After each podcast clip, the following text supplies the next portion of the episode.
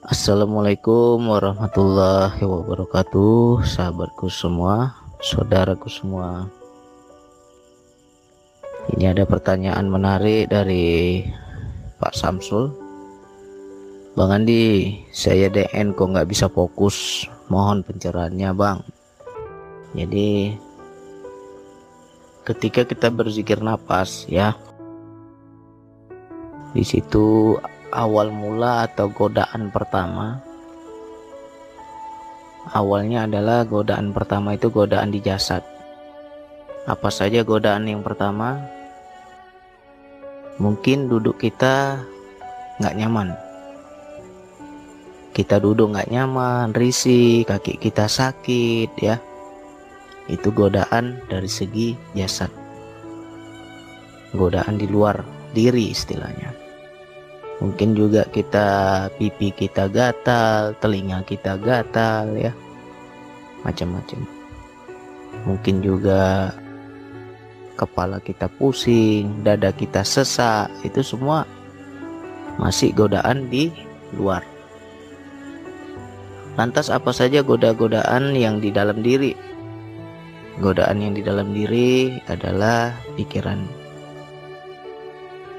di situ kita nggak bisa fokus. Pikiran kita berkelana ke mana-mana. Banyak mendengar suara-suara di dalam diri. Banyak melihat pemandangan di dalam diri. Ya melihat ini melihat itu macam-macam. Itu semua hanyalah godaan. Tetapi jangan kita mengeluh. Nggak boleh ngeluh. Ketika kita menghadapi itu semua ketika kita merasakan itu semua sebenarnya itu sebagai tanda. Ya. Makanya kalau kita DN misalnya kaki masih sakit nah berarti itu masih tanda kita di jasad. Oh kakiku masih sakit berarti aku masih di jasad ya kan? Nah. jadi kalau apa kalau kita masih merasakan gatal oh berarti itu masih di jasad. Jadi kita menjadi parameter lah begitu juga ketika mungkin sudah kita lewati itu yang bagian jasad. Udah nggak sakit lagi bang kaki bang. Misalkan sakitnya masih ada tapi kita nggak terganggu lagi ya berarti itu udah mulai masuk ke dalam. Kita masih merasakan sakit tapi tidak terganggu. Atau kita masih merasakan gatal entah telinga gatal entah pipi kita gatal entah anggota tubuh ini gatal tapi udah nyaman bang. Nggak nggak pengaruh lagi. Berarti itu sudah mulai masuk ke dalam. Berarti kita sudah mulai masuk pada wilayah rohani atau wilayah batin atau wilayah jiwa. Nah ketika kita masuk di dalam di situ mulailah pikiran berkelana ke mana-mana.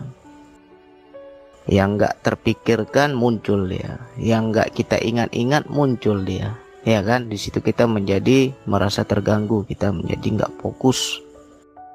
Seharusnya itu juga harus kita jadikan lagi parameter. Ya. Kita harus bisa membaca tanda-tanda. Oh berarti ini tandanya aku sudah di dalam ini kan gitu. Oh berarti aku nggak di jasad lagi. Oh berarti aku udah di dalam diri. Lantas bagaimana aku ndak bersikir kepada Allah kok? Pikiran ini liar ke mana-mana pikiran ya jadi langkah yang terbaik yang kita bisa lakukan amati saja nafas ketika kita mengamati nafas di situ pikiran akan mati pandangan-pandangan, bayangan-bayangan, penglihatan-penglihatan semua itu akan hilang dengan sendirinya. Karena apa? Kita tidak kosong. Kenapa pikiran kita itu main? Di situ karena kita kosong nggak fokus. Tapi ketika kita fokus kita hanya pada napas ketika napas masuk kita amati. Ketika napas keluar kita amati. Jadi nggak ada celah untuk pikiran masuk. Nah tapi terkadang ada lagi nih yang menariknya ketika kita sudah mengamati napas pikiran masih main juga bang Padahal aku sudah fokus di napas, tapi pikiranku main terus. Banyak kali pemandangan, banyak kali penglihatan ini itu. ah berarti di situ tanda lagi.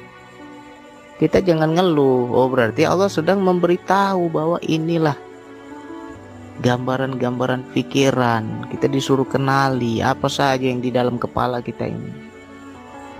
Apa saja yang bersuara yang berbisik di dalam kepala kita ini ya. Di situ semua suara itu. Kalau orang bilang suara hati itu di dada bukan di dada di kepala. Hati itu di kepala.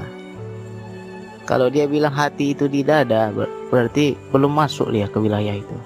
Tapi kalau dia udah paham hati itu di kepala.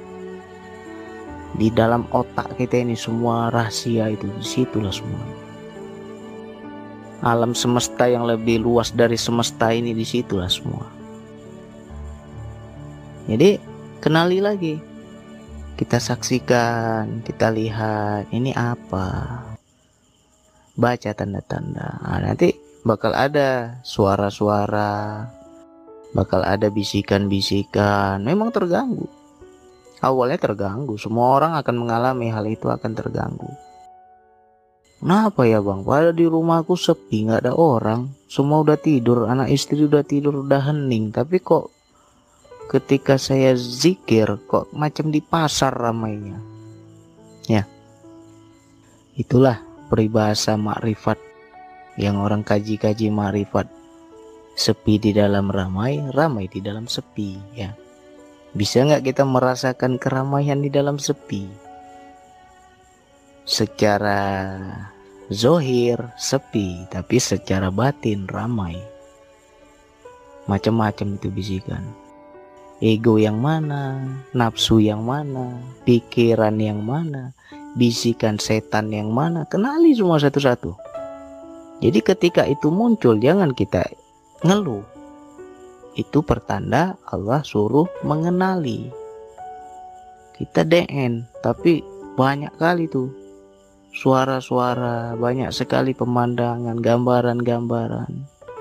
Sebenarnya Allah sedang mengajarkan kita. Siapa yang mengenali diri akan mengenal Allah. Diri yang mana yang kita kenal. Dalam diri kita juga banyak. Kenali dulu satu-satu. Oh ini nafsuku ya. Ya contoh lah ini memang harus dicontohkan. Kalau nggak dicontohkan susah juga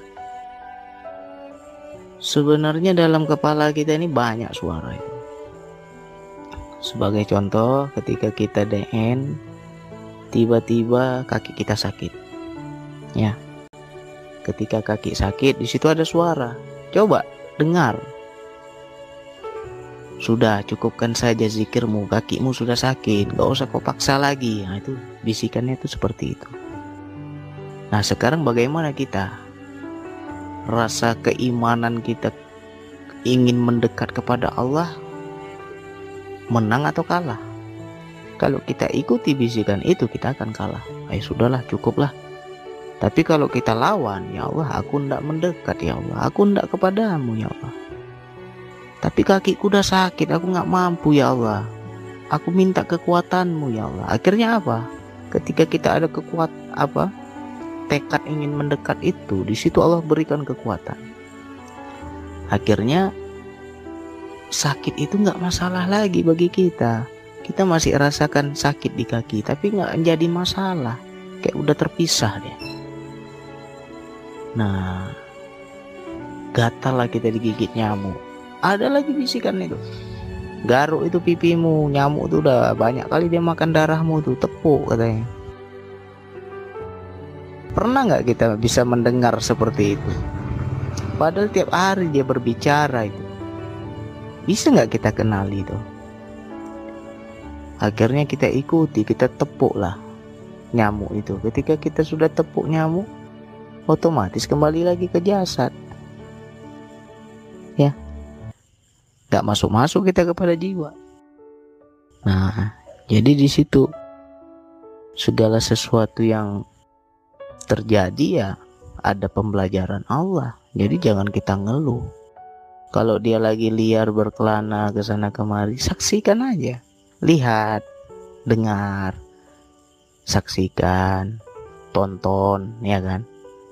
Siapa ini? ya kan akhirnya kita akan kenal oh ini pikiranku ya ada lagi yang bisi oh ini nafsuku ya jadi ya kalau bisikan setan sih jarang. Ya kecuali di diri kita memang ada setan pasti keluar dia itu bisikan itu. Tapi kalau di diri kita bersih memang nggak ada lagi kita istilahnya. Frekuensi kita ke mereka ya nggak ada bisikan. Tapi kalau kita masih main di wilayah jin di wilayah goib-goib ya di situ akan ada bisikan ya ini kalau kita mau bahas panjang ini. Jadi itu mengenai yang tidak fokus tadi. Selanjutnya tentang daya. Sangat banyak teman-teman ketika berzikir nafas di situ dia menjadi kecewa ketika nggak muncul daya itu. Selama ini DN enak bang dayanya tapi kali ini kok nggak ada lagi daya. Nah, di situ juga kita nggak boleh mencari-cari. Daya itu dari Allah suka-sukanya Allah. Kalau dia kasih dapat. Kalau nggak dikasih ya nggak dapat.